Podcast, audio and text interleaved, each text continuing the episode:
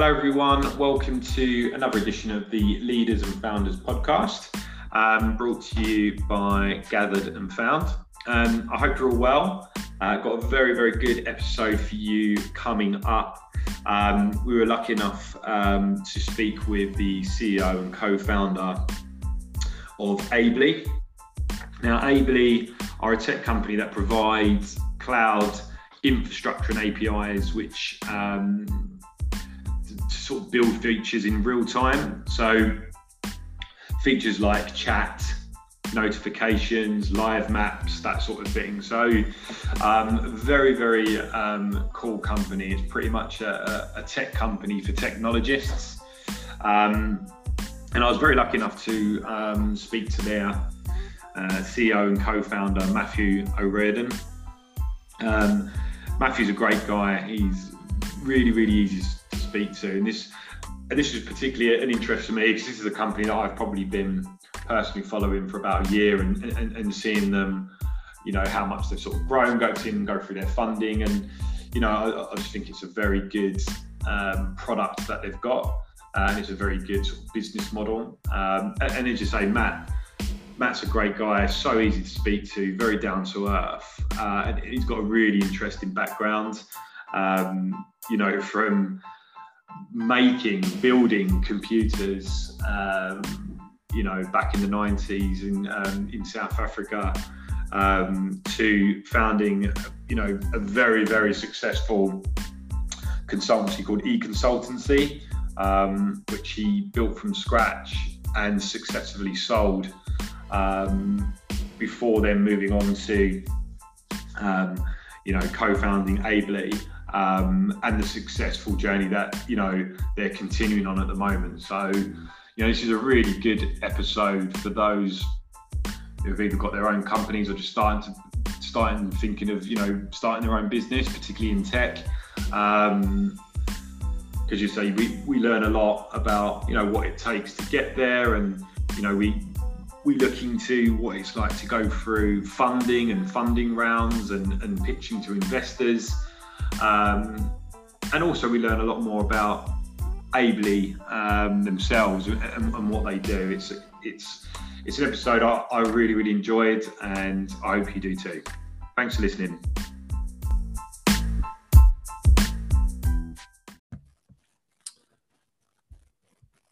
Hello, everyone. Welcome to season three of the uh, Leaders and Founders podcast. Um, hope everyone's doing well. Um, still in lockdown. Uh, pretty much we've, we've been doing this from uh, from lockdown of last year, but um, things are looking uh, a little bit more on the horizon. So I do hope everyone's well. Um, got a really really good guest um, for you today. Um, he is the co-founder um, and current CEO of uh, real-time tech company Ably, uh, and that's Mr. Matthew O'Riordan. Welcome. Hey, Tom. Nice to meet you.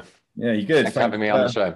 No, no, thank you. Uh, thank you for coming on. Uh, really, really appreciate it. Um, I think this is going to be a good one, particularly, I mean, for us and and for our listeners, just with um, how Ably have been growing. As you say, I've I've been sort of tracking you guys probably for the last year, um, and just seeing some really, really cool things that you guys are doing. But I think it'd be a great uh, a great insight into um, particularly the fact that you you guys managed to go through funding, you know how you've built this company yourself, and, and obviously a bit of a, a, background as to how you got there. Um, so just just for our listeners who don't know um, or have never heard of Ably or what Ably do, if you could just give us a, a bit of brief about obviously your role there and obviously about your company. Yeah, um, sort of as um, as you said, I'm the co-founder. Um, I am a, a, programmer at heart, um, and uh, myself and my co-founder both were quite instrumental in the engineering of the product. But I am now the CEO and and, and increasingly less involved in the technical side of things. Um, but as a business, we're um, I mean, a deep, deeply technical business in that we provide technology to developers to build build applications and um, really what we do is we provide a platform that allows them to um, to do real-time communication with devices. Um, so if you think of things like we, you know, we power things like chat, um, live updates, and maps, um, uh, a lot of gaming, uh, remote collaboration, collaboration. So things like, I mean, obviously everyone's heard about Hopin at the moment. We're powering now all the sort of real-time experience stuff within Hopin. Um, so really, wherever, wherever as a developer you need to deliver a real-time experience, um, there, there's a requirement there to stream data from your services to your devices and from your devices to other devices. So if you think of sort of like chat, chat's very much peer-to-peer communication you know, we provide the sort of network and platform for developers to do that. Or if you think of big sporting events, it's um, you know streaming updates from a maybe a stadium through to millions of fans. We actually just completed the Australia Open, which um, finished a, a, week or so ago. So we were doing all the live scoring and commentary for all the fans there. Um, so that's what that's what Ably does. Um, um, but as I kind of mentioned, it's, it's, it's quite technical because we're our, our, customers are developers, and and I love it because I'm a developer selling to to people who are like myself, and and that's what pretty much the whole company is. It's all developers helping other developers, um, which is which is great. Yeah. Um, and, how did I mean? Obviously, we will go through the sort of the, the, backdrop of how you sort of you know got into the world of technology, and as you say, talk about some of your your previous companies you've worked at, and even ones that you've owned and you know successfully sold. Um, how did the idea of Ably come about in the first place? So, and and has it, I suppose, in terms of your initial idea for Ably, is it pretty much continued into what it is now, or has there obviously been a lot of changes to what uh, your initial thoughts of what the company would be? No, it's um I mean, look, there's a lot of things where you can look back and with hindsight say we made the right decision and we probably forget the wrong ones um, to some degree. But um, no, the vision. I mean, what happened was I. I mean, I've always been very entrepreneurial and always kind of liked creating businesses and, and building businesses. And I, although I'm, I'm, a, I'm, an engineer at heart, I, I like, I, I, don't know, I've always leaned towards sort of creating and starting businesses. And so after I sold my last business in around 2012, which was e-consultancy, um, I kind of wanted to take some time out and relax. And of course, that didn't happen because it's just the nature of who I am. And very quickly fell back and into, well, what's my next business idea going to be? And so I started looking at a bunch of ideas. Um, one of them was in the dating space, so very consumer focused. Um, it was, uh, yeah, I mean, it, it, yeah. So, and, and so, uh, so, you know, was you the original Tinder inventor then, was you? well, the irony is, is that I, would love to show. I, I've got a friend. He was the one with the idea, so I was the tech side of it. So it was his idea. Um, but what he had wireframed and he had built a wireframe of it was Tinder back in the day. And I I did actually build a prototype and decided that it was too crowded a space to enter into and pulled out. Um, and he still he still riles me about that because he said we were before Tinder. My wireframes are exactly the same idea. But of course, the reality is, as most businesses succeed, there's probably another 50 people doing the same thing. And it's not just the tech, it's not just the platform. It's about the marketing and go to market and how you bring it. So I, I, like to at least make myself feel slightly more comfortable in that there were probably other Tinders starting at the same time that didn't succeed. But what I saw was, you know, so I started because of being an engineer, I started to build prototypes and I started to look at what it is. And the thing that I discovered was that all of them there was this current there was a there was an underpinning sort of common theme between them which was the more you could deliver applications and you know on your mobile devices and in browsers that gave you more of the real world experience inside your applications um, the more likely it is you would stand out from the crowd and have an impact and create a more engaging experience and a large part of that was real time. So how do you, instead of kind of having to reload the page and refresh things, how do you, if you're doing some kind of dating app, how do you kind of show activity of other people looking at your profile in real time and chatting? And that's what made it engaging, not just sort of the static experience. And and the thing, the reason why I started Ably was I started to notice that across all the different ideas I was developing and exploring and building prototypes, they all had a real time requirement. And then I started looking at, well, what, how do I solve that real time requirement? And being an engineer, my first, and often the wrong thing to do is say, oh, I'll just build something myself. And I did. Then I thought, well, on, that's actually not the right route to go down. There's plenty of open source and cloud solutions. And I looked at those.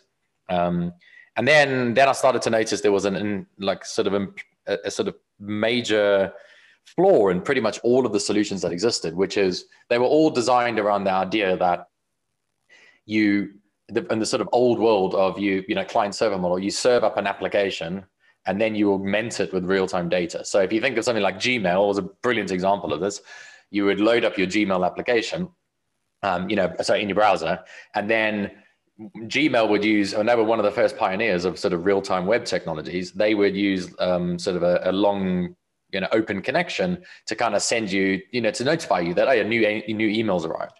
But like if that new email didn't arrive that notification sorry it didn't arrive it doesn't undermine the experience. You've still got email it still does pretty much everything you need to do. Whereas if you think of sort of um, an application like google docs if you're collaborating on a document and people are getting different views of the same data and you're editing it at the same time it's fundamentally broken. You can't do that.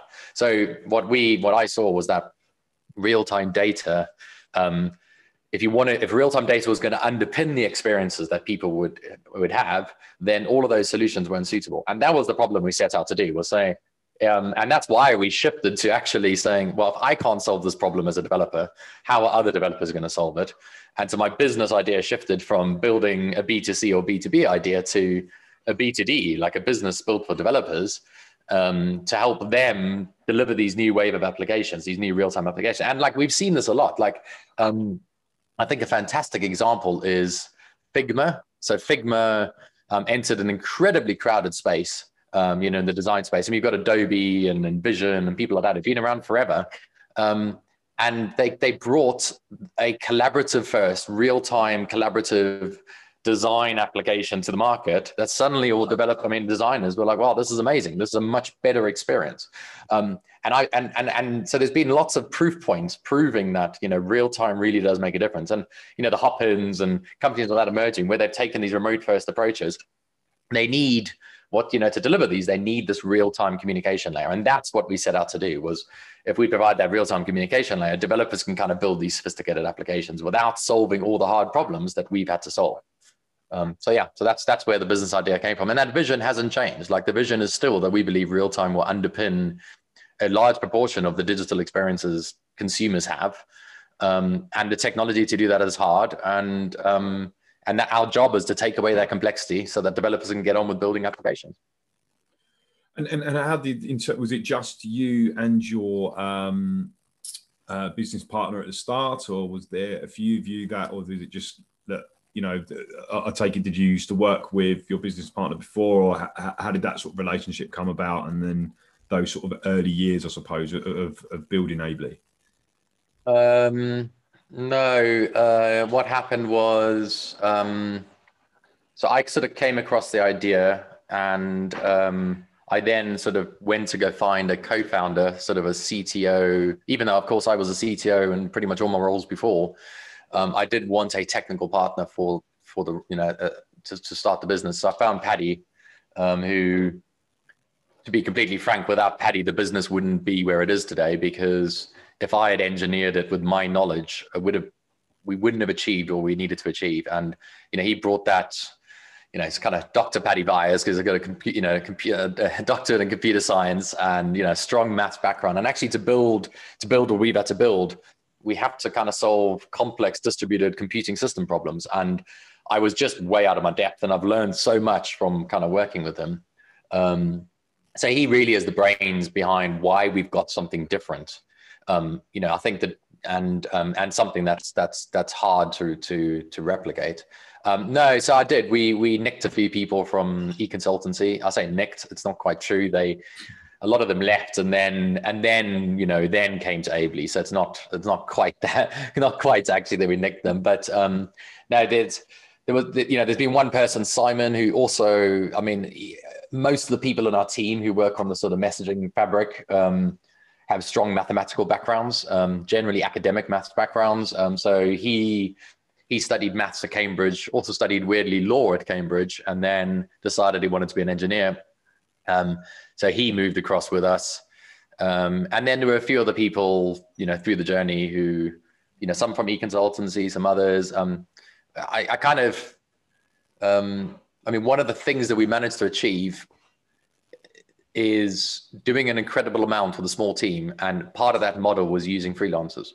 And so, in a way that other people, I think, haven't as much, in that there's a lot of fantastic developers out there who, who, who maybe have a day job that isn't necessarily that interesting um, to them from an engineering perspective. And what we can offer is, um, what we could offer back then was work on really hard problems in a really interesting space on flexible time you know as you whenever you kind of want to do it as long as you're committing to some level of you know time per month um, and we could find really really good people who um, you know were giving us i don't know 40 50 60 hours a month of their time but but you have lots of them and so we managed to because i mean a lot, lot of the challenge of our business was we had to support 10 different languages and that's how you can kind of use our product so we have client software across 10 different platforms that you can use ably on um, of course, I'm not an expert in 10 different platforms, neither is my co-founder. So we had we found experts, you know, a Go expert and a Ruby expert and a Python expert, and a,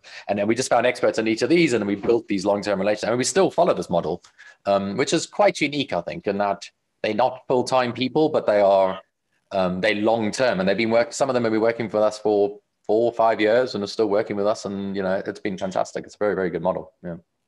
Yeah, no, it's, it's actually very very interesting to know and see how it's like every company's got different ways of how they they do it but that's you know and that's a good advocate to as you say there are some amazing sort of freelancers globally um, and particularly yeah. now i think it's it's highlighted that fact with you know pretty much most roles and I'm, I'm in recruitment most stuff at the moment is fully remote um, which has opened up yeah, a world of different candidates particularly within the, the tech world um, who are you know very very useful and have got some excellent skills to to add to a company um, while they're juggling other things.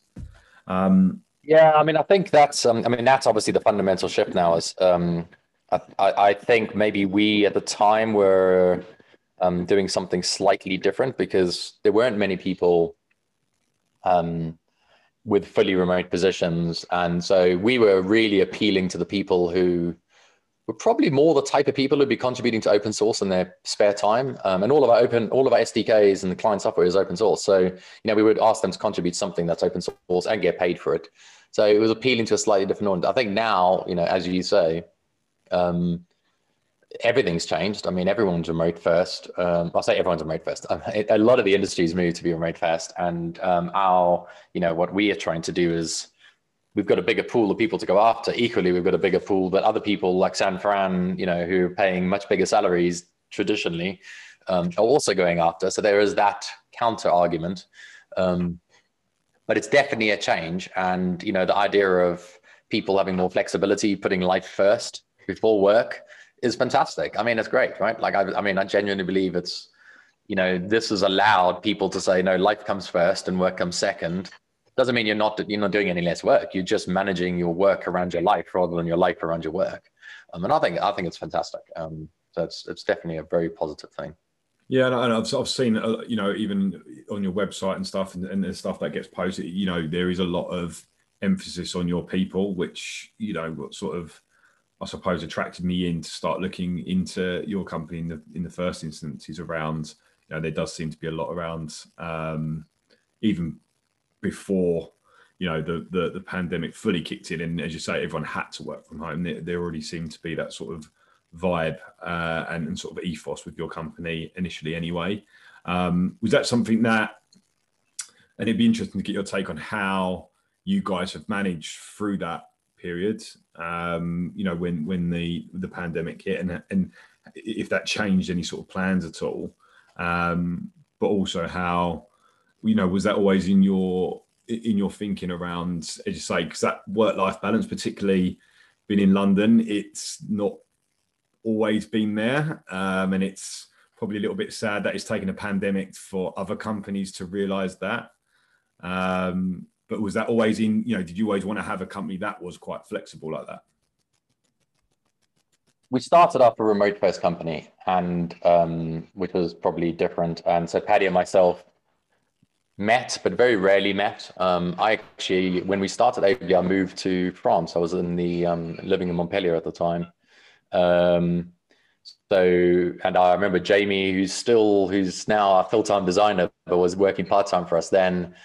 He was based in Spain, and we had Tony in Spain as well, and uh, I think Simon. Yeah, so Simon was in the UK. So we were quite spread out originally as we started the business, and that, and, and of course, all our freelancers were all over the world. Um, the freelancers who worked on SDKs and things like that. Um, and I think it created a well, yeah. So I think you know from day one we were always very flexible, and and and I think what that also allowed us to do was to think about from a recruitment perspective um, there's a certain quality of person you're looking for. Is someone who um, is a self-starter who manages their own time. And and the nice thing that i thought about remote first when we used to do it was um, you know people i remember it was always kind of interesting. People were talking about like oh do you want to see timesheets or get and i'm like i don't actually want to see anything. I don't i'm not interested because we measure you based on your output. That's it. Like we know if you're doing things and we know if you're not. Like you're either getting stuff done or you're not. And that is the ultimate measurement of like whether you're impactful. And so you just got away from the, you know, whether someone worked at we got a guy, Lewis, who still today, he was in the early days, then kind of went away and started working on a project called Flynn, which was kind of like a Kubernetes competitor. Um, it was an open source Kubernetes, um, probably the, the most the most likely thing to to beat Kubernetes, but but unfortunately didn't have nearly as much backing as Kubernetes. Um, so he was working on that in the open source world, and then has come back to Ably. But he was he always said, I don't like I like working in the evenings, you know. So he's based in the UK, he's based in Manchester, but he just wants to work late in the evenings and um, and doesn't want to be online, and that's great. I mean, it's it's you know they can manage the time, but you know his output is is extraordinary. He's he's amazing, and you never question when did you work or how many hours did you work or why were you not online because he gets stuff done. So I think it was a nice a nice precursor to that idea of we only really care about output and what people do rather than how they spend their time. What's interesting is as a business, we then move to um, a model where um, we, we hired a few people to start thinking about sales and marketing, and they were in the office. So we set up an office in London. Um, and then we ended up in a world where some people were in the office and some people weren't in the office. And we had this sort of um, almost bifurcation around, you know, some people being treated as almost better class citizens in the Ably world because they would get communication about what's happening. And I remember, I think that the tipping point for us was when we did our I think it was our Series A round um, when we when we knew that we were sort of just closing that round, and we took everyone out for drinks, and we were like, well, to kind of as a surprise and tell them we had done it. And I realized the next morning that there were a whole bunch of people we hadn't told, like because they weren't in London. And it was at that point we decided that actually we were going to change to being a London first business, not mixed. Um, so we obviously still had people remote, but we just decided that everyone in future will have to primarily base themselves in, in the office, not always in the office, we don't care, but primarily. Um, but then of course COVID came and that whole thing changed again. So now what we're saying is um, we've gone back to remote first, but but with one difference, which is we believe it's really important people to be able to see each other, um, meet, do planning, do social stuff. And so everyone with Ably has to have access to the office. Um, you can live wherever you want as long as time zone wise you you have enough of a crossover with your team. And if someone says, "Hey, next week I think we should meet to discuss, I don't know, do some planning or whatever it is," that's practical for you to get there and get back at your expense. Um, and that's the key thing here, which is a bit controversial, but actually I think it's the most fair way of doing it. Everyone gets paid the same. It doesn't matter where you live. I know Facebook have taken a different approach.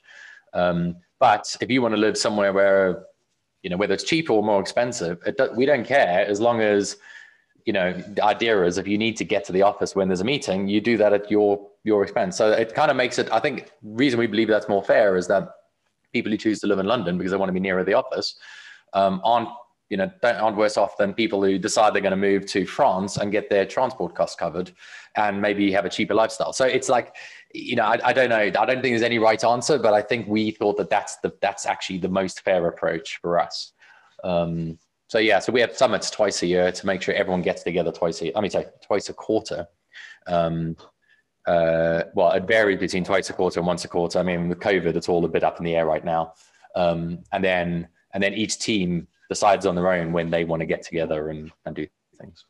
Yeah, I mean, I think it's to find that balance. I think is the right way. To, I mean, I'm, I'm absolutely. I don't know about you. I'm itching to get back into an office environment and see people and meet clients. So, um, I, I, yeah, I think having a having a nice balance like that is, I think, is a way to forward, as you say, because I think it's certainly proved having one extreme to the other that, that doesn't really work. You know, um, so yeah, can't wait to. Uh, I, I certainly can't wait to get sort of back into the office.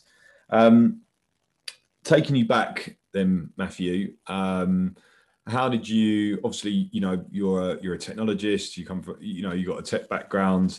How did you? If if, if you want to, let, us take you back to, I don't know, even sort of university or school days or anything like that, to how you managed to follow the sort of industry you've ended up doing, and obviously that which led into e-consultancy, which would be quite an interesting because obviously that was a that was a big part of your career um, and a big success as well. quite a funny story, really. I mean, well, I think so maybe slightly unusual in that um, I was pretty adamant when I went to school that I was going to go and uh, study music. Um, kind of quite passionate about um, music side of things. But when I, I, changed schools at one point and was paired up with, um, uh, you know, you kind of get paired up with a buddy really because I changed schools. I was new and I was paired up with a guy called Greg who um, who introduced me to computing, right? So I, I knew nothing about then, and he was, um, you know, I suppose like myself, a geek, and um, and that's how I got into sort of programming, computing, and and all those side of things. And then, sort of towards the end of school, I probably I'd say I lost interest in in in sort of either side of things. Um, left school, decided to take a year out, so didn't study, and then um, whilst I was doing that, a friend of mine started selling computers. And this was back in the day when computers, you would build your computer. Like it wasn't you'd go and buy. I mean, there were manufacturers, but it was very, very common to go buy the components and build your computer.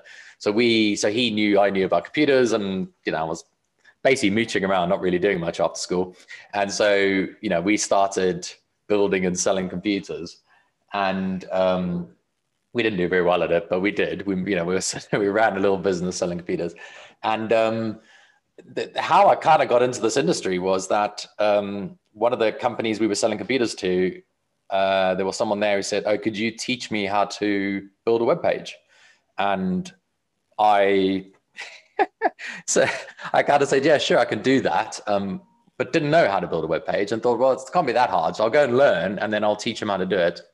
And um, and I had a very bad lesson because I tried to teach him how to do it, but didn't really have the knowledge. And I remember being exceptionally bad. He never asked me to come back and teach him again, so it was a bit of a lesson there for me, I think. But um, but that's kind of how I got into it, and I started building some web pages, and then um, I went to a company in in Durban, so in South Africa, from where I'm from. So there weren't many companies kind of in the space at the time.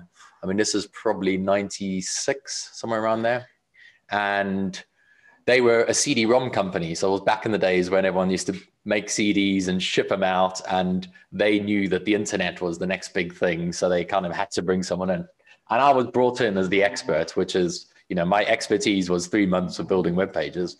Um, and and what was amusing was I remember there was an internal meeting where everyone was there was a whole I didn't know what was going on. I was told about it afterwards, but everyone was quite upset because they found out that apparently I was the, the most highly paid person in the company, and I was only 18 at the time. So everyone was quite annoyed.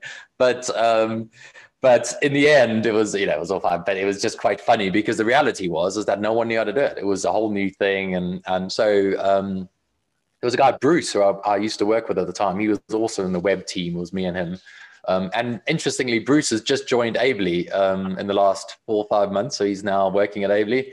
Um, so you know, we've kind of my whole career is with him. Um, so he's also moved over to the UK, and um, yeah, and we yeah, so that's kind of how I got into it. And then I decided to come to the the UK, um, started doing some contracting, and it's how I met Ashley. So I, I distinctly remember he kind of came down. I just met him, and he came down, and we were working on it was something for Channel Five at the time and he gave me some work to do and he said i'll see you in a week and i messaged sent him an email the next day and said it's all done And he was sort of came down and went, well, it's clearly not. Um, and it was. so he was like, right, okay. And then we only worked together for a few weeks, but we kept in touch after that because he had obviously sort of kept his black book of people he wanted to work with. Um, it was his idea of e-consultancy. So he came to me and said, you know, do you want to start e-consultancy together? We spent years, I mean, years and years and years building it organically, obviously no income. I was looking after the tech side of things. Um, he looked after more the commercial and the content. So obviously we were a digital marketing subscription business. So a bit like a Gartner, I suppose, a really mini, small Gartner. Um, at the time, of course, digital marketing was just an emerging sort of discipline. And there were no sub disciplines. There weren't like, there wasn't social media marketing and search engine marketing and email marketing. And so that's what really Ashley was deep in this and started to kind of produce content to describe what the different disciplines were and really quite pioneering what he was doing at the time. And I was building the subscription platform off the back of that. And um, it was a long journey. I mean, we built the business organically. Um, I mean, we took on a tiny bit of angel funding early at one point, um, but I mean, tiny in today's days. Um, and uh, I mean, today's terms, sorry. And um, yeah, and, and we we built the business over 12 years and eventually sold it to a company called Centaur, which um, uh, you know, as a big sort of, they've got a whole set of publications and marketing products and subscription services that kind of fitted nicely into their portfolio. Um, but it was a fantastic journey. Um, and um, yeah, I mean, we got to about about hundred plus people. We had offices in New York, um, Singapore, Australia. Um, so yeah, no, it was it was a fantastic journey. Yeah.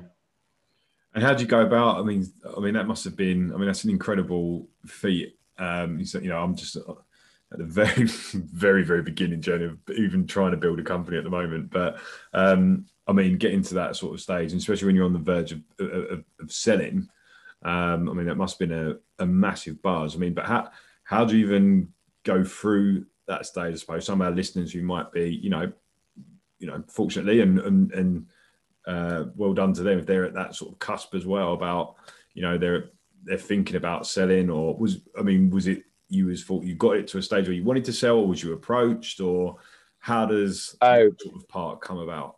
Yeah, I mean, e-consultancy. Yes, we were getting approaches. Um, I think different people have different sort of goals. Uh, I think you know from themselves personally, and I think honestly, I think that's what as a founder, what you you know should be sort of thinking about is like, what do you personally want? Um, but I mean, it was slightly different for me because I, because e-consultancy, we grew it organically and we both had to fund e-consultancy while we were doing other jobs at the early days. Um, what ended up happening is as e-consultancy grew, um, I remained the sort of CTO until I could no longer do it because there was too much to do at e-consultancy. And I was running, I actually had another agency at the time, a tech agency. Um, and I was running that. And so it just became, I became the bottleneck. And so in the end, we ended up recruiting a CTO and a team um, who took over everything from me. And so I actually stepped away from the business for about three or four years and then came back at the end to sort of manage the earnout and the product development and all of those sort of things. Um, because I'd actually, I'd, I'd sold my, the, the tech agency. So I was kind of free again. And also the timing of the, the exit was pretty important. Um, but no, what we had done is, I mean, I think with e-consultancy is there was there were two factors. One is um, it was about ambition for what you wanted the business to be. So, did we want to build an empire? And you know, to do that, we'd have to scale geographically properly. I mean, one of the lessons we learned was we did scale geographically, but UK was where we were hugely dominant and absolutely, you know, it was our growth area. We really killed it. We're a strong brand you know there was huge growth in the UK. But to go even to go beyond that, going to the US, we thought we'll go to the US and we opened up an office in New York. But of course, that's one state at best. Um, but you're actually even in one city, right? So it's not quite the same. And you just needed, it's a very different proposition. You would need a lot of funding, very different business. And I'm not sure we were necessarily, um, you know, behind that idea. That was the first thing. The second thing was 12 years in, you'd been doing the business quite a long time. Now, that doesn't mean you lose interest, but actually, it was more that we had a bunch of very key managers in the business who'd been at the business for five years. Um, and you you you know that at that point they are also probably starting to think about change and what they might do next. Um, and I think we were just in a sweet spot of we knew the business still had plenty of growth. Um, so we could get a buyer on an earnout basis, which means they're basically buying you, but they're paying you a multiple of what you can achieve in the next two years. And it gave everyone motivation, you know, the team, the people who've been around four or five years to say, we sold the business, but you know, if we work really hard for the next two years, we can all make quite a lot of money out of this. And it got it gave everyone some sort of focus around that. Um, so I think it was, you know, it was a combination of um, did we think there was a huge amount more growth in the UK? Yes, but it would have plateaued at some point um, unless we diversified the business model significantly um, or we diversified geographically, ge- geography significantly. And I don't think we were quite ready to do that. Um, and I think we were in a place where it made sense for us to, you know, cash in and do something different. So both both myself and Ashley, who we co-founded e-consultancy with, um, we've both gone on to do different things. Um, he's running a company called Guild, which is a sort of professional messaging application. Um, we sort of sort of uniquely between things like WhatsApp, LinkedIn, and these sort of platforms that's designed specifically for professional use cases. Um, and so he's doing that. I'm doing Ably, and you know, gave us a platform to do that. It was a nice way of exiting, crystallizing some value in the hard work, and then moving on. And interestingly, Ashley was one of the first investors in in, in Ably. So um, not at the not when we started the business, but just before we did our seed round, he invested in Ably. Um, and I distinctly remember it because we went to a meeting about something completely unrelated with a VC.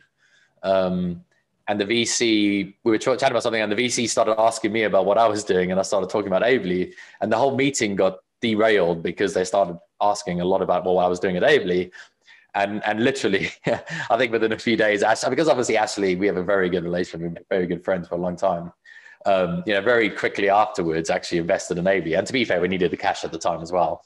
Um, but it's been fantastic. So he was actually helping a bit in the business in the early days, and then I've invested in his business, um, and I'm acting as a sort of technical advisor for you know the guild. Um, so we're still working together and still doing quite a lot together, just obviously running separate businesses now. But I think selling the business gave us that platform to do something different, to get that passion again and something new. And I, I think it was a good, it was a very good move for us. Yeah. Any uh, extravagant purchase after uh, after selling, or any regrettable purchase?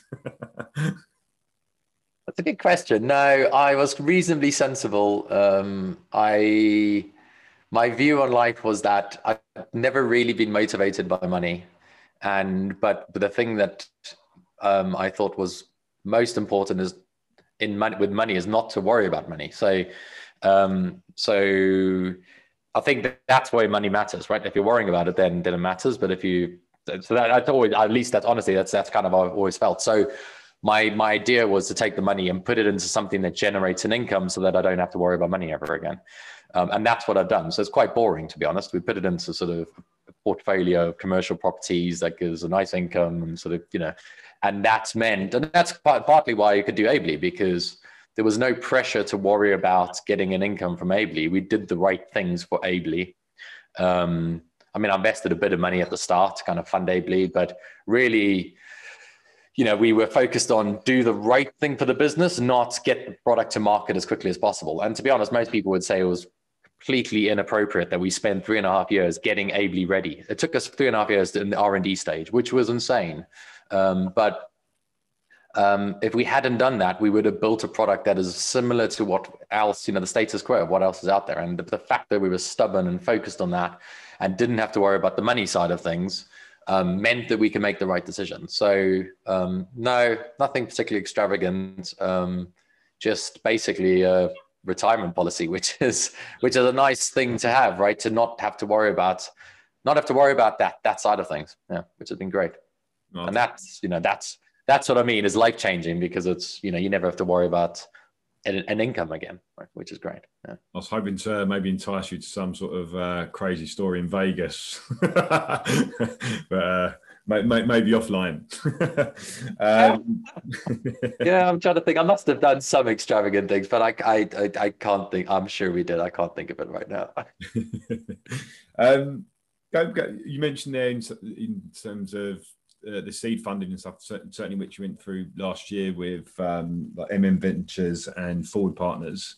Um, th- that's always an interesting one to hear in terms of like how do you go about in terms of when you're going through that funding stage or when you're looking to get investors or you know was there or, or even when you're you're pitching um, to investors is there any sort of certainly advice to those who are maybe just about to go on that sort of journey or, or just about in that sort of area of trying to attract funding or go through funding or you know any, any sort of advice or things that you you've learned through your career or that's helped you when it comes to that sort of um, when it comes to that situation um it's hard. um, you know, you're you're taking your conviction and trying to get someone on the other side of the table to believe in your conviction, and and that's often not enough for an investor. Um, you know, I spoke to someone recently who turned down Hopin as an investment because they didn't really believe, and and you know, obviously now they're kicking themselves, and it's really hard because the investors don't know. Um, I mean, well, I think it, depending on where you are on the journey. So when you're doing seed, it's really about getting them to believe in you and the idea and nothing more really, because everything else is kind of irrelevant. And as you go through the different stages, and then Series A is more around, you know, you've got some traction, and now it's getting them to believe that you can execute on that. Um, and in Series B now, you know, which is the stage we're at now, and having early conversations, it's um, it's it's really that it's belief that they can deploy capital that will now there's repeatability in the business that you can continue to scale things by throwing more money at it. Um, and and i think at each stage you're going to you're just going to speak to a lot of people who just don't see your point of view and that's okay. Um, I, I remember the seed i mean our seed funding we I, what happened was because ashley had my co-founder put money in um, we we kind of felt like we were more like an early Series A um, rather than a seed investment. And we tried to go around to the market to try and do an early Series A, and um, and it didn't work. I mean, everyone said no, everyone, um, and that was quite demoralizing. And you sort of change your perspective. And and and interestingly, we then spoke to forward partners, not really on the basis that we were going to pitch to them, because um, I kind of someone I think maybe Ashley knew Nic Brisbourne um, and there was a connection there, so we went to go see them. And I, you know, and we we actually ended up doing a seed round. It was a late seed round from a funding perspective. It was more of a late seed, whether a late seed, early Series A. I mean, who knows what the difference is, but. Um, but it was different because we were talking to a fund that is used to doing seed rounds, and we were just a mature late seed round, um, and they understood what we did and, and believed in us and, and backed us. So, um, I think I mean, the only lesson I think is is is you're going to get a lot of no's. Um, you you have to believe in yourself, but you can't be confident. You can't be overly confident. Like, and that's that's the point. It's like humble, strong belief. I mean, they you know it they they are investing, especially in the early stages, in the people, um, and so um, I, I, think you know what what investors really want to see is is how you build your profile and give them confidence that you're the person who's going to make that happen. Um, and and that's not easy. Um, so you have to be very self aware. And I'm not. I mean, I you know we got turned down by every every person for the early Series A. So maybe I'm not that self aware, but I think that is ultimately the goal. Um, I would say, you know, the the the, the the easiest route to do funding is always to have solid numbers behind it. Not that investors are, are spreadsheet investors. I mean, it's not so much that. It's that right now, and um, we did a we did some venture debt at the tail end of last year to extend our runway out because we wanted to just have a bit more flexibility around when we do our Series B. Um, and it's more of an insurance policy. I don't think we need it, but we've got it as an insurance policy. And um, we've got good numbers now. We've got very solid growth numbers, revenue numbers, net revenue retention numbers. And the conversations are a lot easier because you've got a good story, you've got some credibility of delivering, and you've got numbers to prove it. And so I think the less you can rely on people to have that leap of faith, and the more you can somehow focus on getting the right numbers behind your product, whatever those numbers are. It might be early indication traction, you know, not necessarily revenue. It could just be community engaging with your product, or I don't know, whatever the metric is that you think shows that a you know an investor says, ah, I've got some got something qualitatively to measure this to get me excited, and then I've got to value the person, as opposed to the other way around of saying I've got no quality, I've got no quantitative sort of way of measuring this.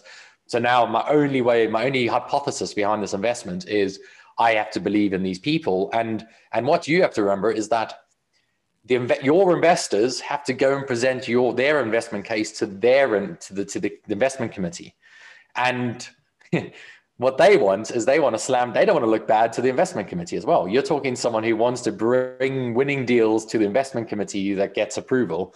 Um, so they sensitive to that as well. And it's the same thing right? So you've got to remember that the more you can give them more ammunition to to go to their investment committee and say you know this is a strong idea because of this market data and this traction and sort of numbers behind it um, i believe it's just it makes life a lot easier um, you know, so um, yeah, I don't know. I think that's that's that's a that's about some of it. I think for now. Yeah, no, it's it's always a, a, a question which it's always interesting to hear, hear how people uh, you know going through that. I think it's I think you've given some certainly give advice there because it's always particularly for someone like myself and some of the listeners, it, it's always uh, you know you see it everywhere, don't you? It's in the news. Someone such, such and such is going through funding, such and such is going through funding, and you know, it's not until you sort of you're in it or you know you look into how sort of as you say the amount of disappointments and no's people actually yeah, get is is incredible um, and even some of the, the, the, most biggest and successful companies um, who got rejected by by investors who are now are now thriving so certainly the sort of, oh, believing, course, yeah. believing in your own conviction i think is a and believing in your own product is um, but not being too too confident. I think is good advice. Yeah, I, I, I think I, there's a balance, and I'm not quite sure where that line is. I mean, anything is, I think, as a, as a founder and entrepreneur, you have to have. I, I think you have to be on the side of um, naive to succeed, because if it's a bit like you know, a common investor question is, "What are you going to do if Amazon does what you do?" Um, and because Amazon, you know, can do everything really well and throw lots of resources at it. And that's a kind of rather silly question because you could say that about every single business idea on the planet, right? Um, and if you're constantly worried about all the threats and the reasons why it's not going to work and the likelihood of succeeding and all of these things, you'll never get anywhere. And so that's what I mean. You have to. I, I do believe I'm. I'm sort of naive sometimes. I'm just self belief. You just keep plodding on. You keep trying. You keep working hard. Um, and you know, I, I, I'm sort of not a huge believer in the that there is a work-life balance, and I absolutely believe that. And and for our team, you know, we we do a lot of work to make sure that people are trying to manage that. Um, but as a founder, I think there is an element of um, it's just a hard slog, and you're going to have to put a lot of time in and make mistakes and fix them and um, and but you have to have self-belief and you're going to get knocked down and, and i think one of the things that maybe i'm lucky in and i don't know if everyone has this maybe i don't, I don't know. Maybe i don't know if it's a entrepreneurial thing or a personal thing but i can get knocked down but the next morning i tend to wake up and i've sort of forgotten about it and i'm i'm kind of looking forward forward again rather than sort of what went wrong. And i think that's part of it because again like if you you know if you looked at the questions, the reasons why your business shouldn't succeed, there will always be greater than the reasons why it would succeed. Um, and and somehow people make it through. And I think it is that just that determination to just you know want to succeed and and keep going in it. Um, there is of course a point where you have to give up, and and I've had a few businesses where I've had to give up because it, you know the writing is on the wall. You're not making progress and you're not getting there. Um, but that's okay too. That's a that's a good lesson optimist and a realist at the same time. There you go. indeed, indeed. Um, I mean, as we come towards the end of this, I mean, it's been it's been an absolute pleasure speaking to you. Um, it'd be good to know. So, what's what's next then on the on the horizon for for Ably? What's uh, obviously you know the, the, funding from last year, and you mentioned going through sort of Series B, but in terms of the business, what's what can we expect from from Ably, or is there and, and, is there anything else on the on the horizon for you guys? Um, yes, I mean I think I mentioned we are. Um, we are looking at funding at the moment. Um, I mean, well, we have plans for funding this year. Um, we've we've had a good a, a, good you know good growth last year, and I think what's happened is our vision. Um, we, we've had a lot of concrete validation of our vision because very large businesses like um, you know HubSpot and General Motors and people like that have actually you know trusted us to solve these hard complex problems, and that you know kind of concrete validation of that. I think what's on the horizon for us is um, we believe that you know when you look at what everyone is doing with Ably as a platform, um, you know we provide this sort of service layer that allows developers to really do what we consider to be state synchronization. Um, so if you think of um, you know a, a sporting event, you know what's actually happening is there is this game state of what's happening, you know, the score, the commentary, whatever it is at, at, the stadium. And lots of fans need to have that state synchronized to their devices. Or if you think of a classroom environment, you know, it's synchronizing the state of like, what am I looking at? I'm updating a whiteboard, you know, synchronize that with everyone else in, in real time. And I think the direction we're headed is, is to think, is to really try and think about more the problem space of what developers are solving with Ably um, as opposed to you know just continuing to do more of what Ably does. So you know by doing that, we're we're helping developers to solve these complex state synchronization problems. Um, and I think that's kind of primarily where we're headed because I I think there's there is a the one thing that's happened in the industry, which is the direction of travel that's already happening, is you know everyone keeps talking about the edge and edge computing and all of these things, and I and I, I believe what's really behind this all is that mobile devices have become really powerful um, what that then means is that data now needs to reside on the devices because if you want to have something really interactive and reactive um, to application, you kind of you you interact with your data on your mobile phone. Um, that data in turn then goes to the edge, and some data lives on the edge. Um, and really, what's happening is now all of our data is getting sort of spread out. It's it's no longer living in like one place anymore, which used to be the sort of old client server model. Um, now it's data lives on devices, it lives at the edge, it lives in your data centers. And there's a whole new problem coming, which is how do you keep all of this data in sync? And those are complex distributed computing problems that, you know, what we've been working on for the last five, six years. Um, and I believe the next wave for us is how do we, like we've done already with developers, take away their complexity? How do we help them take away their complexity of the next wave of distributed computing problems? Um, and that's the that's the sort of longer term vision of where we think Ably's going. Um, but um, yeah, I mean, right now it's it's just focused on the growth. I mean, we're sort of adding another 20 people in the next few months into the team, so that in itself brings us challenges, as I'm sure you know, Tom. Um, so it's um, you know that's that's that's the immediate focus right now, and then starting to think about our next wave of acceleration as we get more funding. Yeah. Nice. Well, I mean, it's been it's, this has been a really good episode. I think the listeners certainly going to enjoy um, hearing your story. And, and, and as I say, I think you've got a, I think you've got a great business there in Ably, um, and I look forward to uh, seeing a lot more um, about Ably, and hopefully maybe even grabbing a beer with you at some point um, would be nice. It, yeah, doesn't seem like it's that far away now. So uh, all positive. But thanks again, Matt. Really, really appreciate that. Um, and thanks everyone for listening. Um, this is going to be going out on obviously on all platforms on Spotify, Google, Apple, you name it. And, and obviously I'll be posting that out on LinkedIn. Um, so until next time, thank you everyone.